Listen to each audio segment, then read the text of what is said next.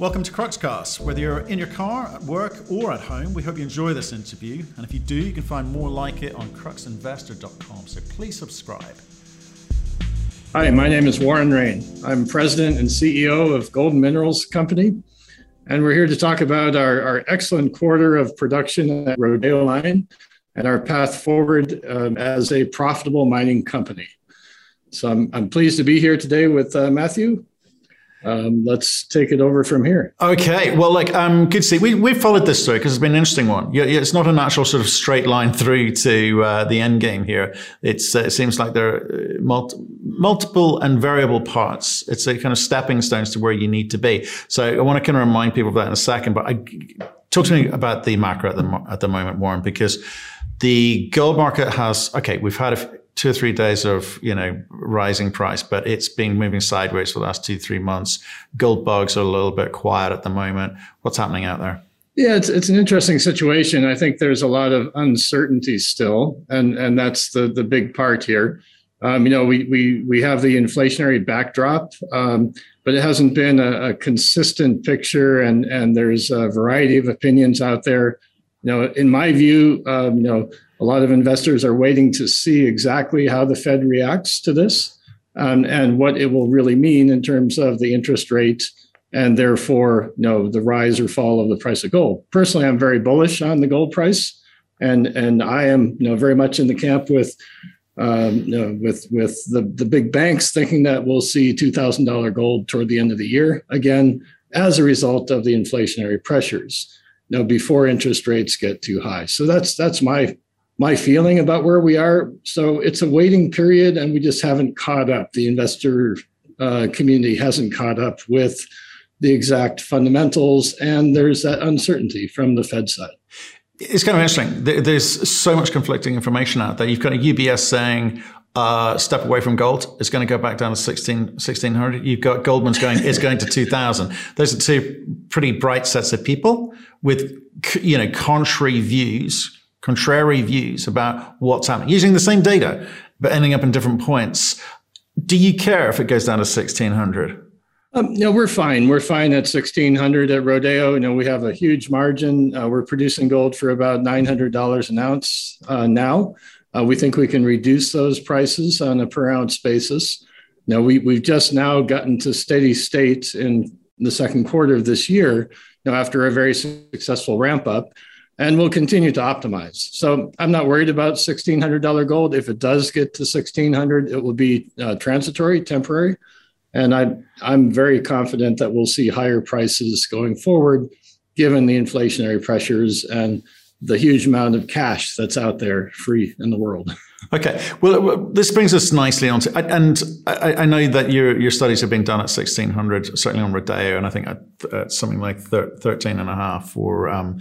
But let's let's remind people of the strategy here. I gave I gave uh, reference to earlier. I said it's not an almost kind of straight line process. It's not you know one asset, one jurisdiction. You, you go from exploration through to production. You've got a portfolio of projects. Rodeo it's a two year life of mine, right? But that's the first one you're targeting. Why is that? Remind us. So, so the beauty of Rodeo was the very low capital cost to start. And, and it's, it's incredibly rare to find a project that you can start for a million dollars US. Um, and that's what we did. A million, million and a half uh, spent to get started. We broke even in the first quarter. We made money in the second quarter. We'll be profitable as a company based on this mine's production this year. Now, that's incredibly rare. It's very important, and it gives us the, the potential to you know, produce the cash without going back to markets for additional equity funding.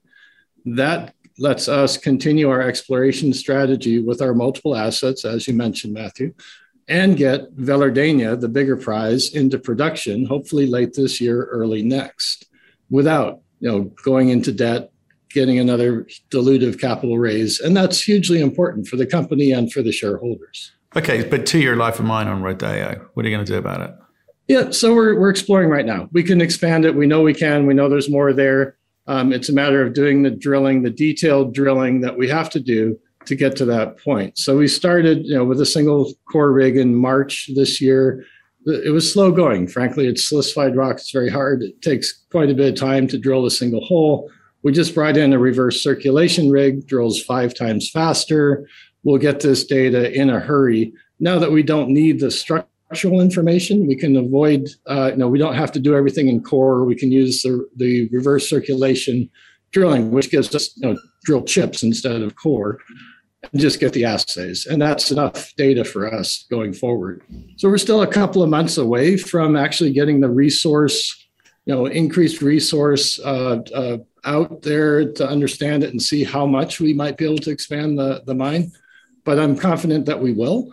Um, indications are from the first batch of results we published in June that we had good results on structures parallel on either side of the, the current open pit and I'm confident we'll continue. So a couple months down the road, we'll know, you know how much more mine life we can get out of Rodeo. But frankly, um, you know, we have enough cash flow from Rodeo in the current mine life at two and a half years from startup to get us going at Velardeña. Okay, and, and that's great. Okay, so you're looking to expand the resource there, extend the life of mine, and therefore the kind of revenue potential that you're going to have. So, what's that money being used for? When you say we're going to use it to develop uh, and but you're also saying potentially get into production uh, this year, potentially early next year at Velardeña. What have you yet got to do to enable yourself to get into production? Yeah, so there's always a working capital startup cost of, of bringing a mine into operation because you, know, you start spending money before you get uh, money back from selling concentrates, and it's a perhaps a two to three month lag period depending on how you have your sales uh, organized. So that's part of it. Uh, you know, working capital. There's some development cost. We don't need it right away in the underground development at Velardeña because we are in stoped, stoping areas right now with the current development. But for steady state, for the life of mine, you have to have continuing development as you mine. So that's an additional cost. But the bigger part of the picture is to uh, pay for the biooxidation process plant that we want to build. So that's what we're doing now. We're doing the final testing on that to get the engineering specs so we can have the construction design for that plant. And we estimated at first it would cost about six million to build over the course of next year. Um, so we're getting that detail, and then once we have that uh, at a feasibility level, you know, we'll make the decision to go or not go. So it's about ten million dollars that we'll need to get comfortably going on Velardeña um, with the biooxidation plant built. But we can spend that over the course of next year and fund it internally from Rodeo and from the uh, lead, zinc, silver sales of concentrates from Velardeña itself while we wait for the gold portion that's what we get out of the biooxidation plant. Okay, so th- this so this this story's been this story has been about the biooxidation solution for the last few years. People are waiting for you to say, right, we have cracked the code. Have you cracked the code? Because you got to get that balance between you know you know th- throughput. Um, and recovery rates and, and, so forth. So when, when can you sort of come back to us and say, do you know what, we're at a point where we think we're comfortable with what this solution is going to give us? Um, I think we're comfortable now at, at the general aspects of the solution. I'm now looking for details. No, I, I want you know a very specific cost estimate. Know, we have a general cost estimate. I want to know, you know, plus or minus a half a million bucks what it's going to cost, not plus or minus more. So that's important to me. Um, I want to know, you know, the size of tanks that we have to build. You know, how much residence time in the biooxidation circuit we need, because that actually de- determines the cost of the of the biox plant. So we know this is the way to go forward. What we're just trying to detail here are you know, those details of how to build it, what the sizes have to be, and a much more precise cost of the plant. And that's what we'll have late this year, you know, from our ongoing work with Outotec in uh, South Africa. Right, and th- this this kind of optimization process you're going through. I mean, you're saying you'll be where you need to be at the end of this year, or will it take a little bit more time to actually iron out those last few percentage uh, points? Yeah, always when you're working with third-party providers, especially in in the current world environment, there's been delays. Uh, so it could be early next year. Now, I had been planning late this year for quite some time now. It could slip over, Matthew. You're absolutely right. Uh, but anyway, we'll we'll. I, I still expect to have the go no go decision on Velardeña itself, producing the lead zinc silver concentrates without needing the Biox plant and show that that is a profitable opportunity for the company while we build the Biox plant. So that brings that whole startup operation one year forward to our initial planning, which we thought would probably be 2023 with Biox plant complete. So we can operate and make additional funds from Velardeña in the meantime. So that's that's what my vision is now and that's what we're working for. Okay, so the, the feasibility study on the Biox design will allow you to make a um, production decision, and at that point, we we will understand the economics, or will they will they or will it be come out with a feasibility when you announce that? In terms of uh, like, because you, you got you got to nail the down the numbers, change right? a lot. Yeah, we want to nail down those numbers, and that should be late this year, early next, when we have that that absolutely nailed down what the Biox will cost and, and what the results will be. We have a very good idea of what it looks like now based on our previous two studies. But I want, you know, the fine details, frankly. Yeah. Um, so there's no surprises. Okay. And I mean, based based on the previous studies, I mean, what, what sort of numbers are we talking about coming in? Because there's obviously a much bigger project, longer life of mine than Rodeo. Um, so, what sort of quantums are we talking about? What of timelines are we talking about in terms of life of mine? Yeah, so based on the, the, the PEA that was published in 2020, uh, which is the basis for most of this discussion, you know, we know that uh, Velardeña can produce about uh, 2 million ounces of silver per year, um, ounces equivalent, because half of that's in gold and half that's in silver. Um, I'm not talking about the lead and zinc, which is additional product that does have an economic benefit, but it's minor. So that, that 2 million uh, ounces equivalent of silver is produced at somewhere less than $10 per silver ounce.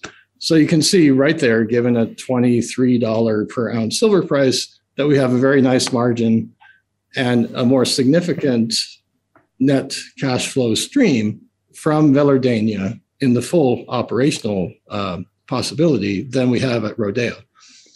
Now, about half of that is what we can produce without the Biox plant. So still, that's still you know plus 10 million a year in net cash flow from the lead zinc silver sales, according to the PEA results that we had from last year. So a very nice start, and then we double that once we have the Biox portion in place and operating correctly. So what the Biox does for us, it gives us that 90% recovery of gold, which we otherwise don't have that's that's the advantage. And and additional silver as well. So how, how quick is that payback on all of that capex and that, that outlay that you're going to have to put in place? It's about a one year payback matthew. It's really fast right? Or, or even a little bit less frankly. You know, because if we're making 20 million you know once it's up and running 20 million net cash flow from the operation it only cost us 10 to get it up and running um you know half a year.